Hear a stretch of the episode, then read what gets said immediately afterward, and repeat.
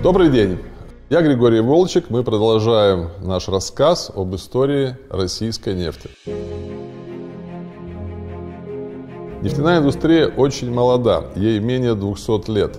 И основной причиной ее появления была неизбывная тяга человечества к свету, к освещению. По сути, главным условием для того, чтобы нефтяная промышленность в ее нынешнем виде появилась, было появление керосиновой лампы. Первую керосиновую лампу придумал канадец Абрахам Геснер. Это было в 1846 году. Но к нашему рассказу это имеет достаточно косвенное отношение, потому что керосин для этой лампы изготовлялся из угля. Ближе к делу подошли два львовских аптекаря, Игнаций Лукасевич и Ян Зых, которые сделали керосиновую лампу, работавшую на керосине, произведенном уже из нефти. Сейчас на месте аптеки Лукасевича и Зыха находится ресторан. Называется он «Гасова лямпа», что по-украински означает «керосиновая лампа». И я там был, и должен сказать, что кормят там очень неплохо. И место действительно историческое и очень популярное. В принципе, эта лампа э, была вполне себе рабочим инструментом, но через некоторое время э, ее усовершенствовал э, еще один подданный императора Франца Иосифа, венец Рудольф Дитмар, талантливый инженер, и он придумал плоский регулируемый фитиль для керосиновой лампы. И вот, собственно говоря, эта дитмаровская лампа, вот как она выглядела 160 лет тому назад, так она выглядит и сейчас. Ничего практически не изменилось. Итак, керосиновая лампа есть. Удобная, надежная, светит ярко, пользоваться легко. Нужна была э, мощная промышленная база для производства керосина. И она появилась. 27 августа 1859 года а, бывший железнодорожный кондуктор э, Эдвин Лорентайн Дрейк, американец, штат Пенсильвания, в местности с очень характерным названием Oil Creek, что переводится как нефтяной ручей, докопался до нефтяного фонтана с небольшой глубины 21 метр.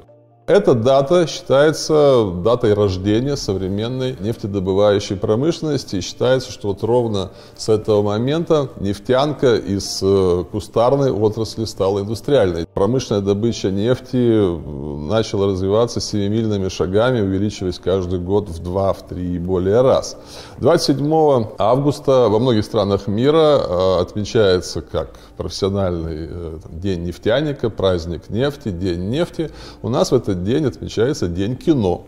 Ну, э, это может быть странно для страны.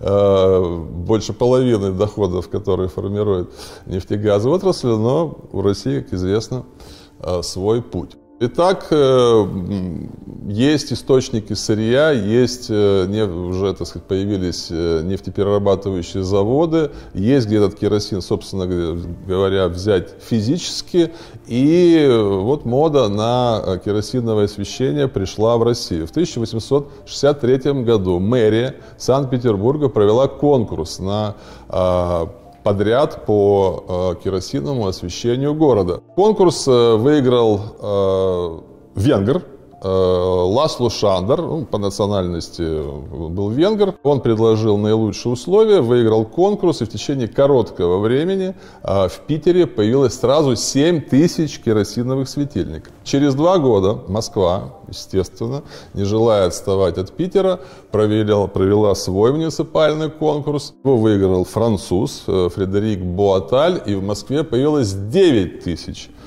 керосиновых фонарей началась вот, керосиновая эра, или начался керосиновый этап развития э, нефтяной промышленности. Но, э, тем не менее, э, в промышленности, на рынке был определенный дисбаланс. Потому что если мы посмотрим, например, данные по 1871 году, то мы увидим, что в общем объеме потребления керосина в России 80% занимает керосин импортный, американский, пенсильванский. Только 17% керосина было бакинским. И, кстати говоря, тогда, в тот период, э, альтернативы э, Баку, как э, нефтеносной провинции, в России не было.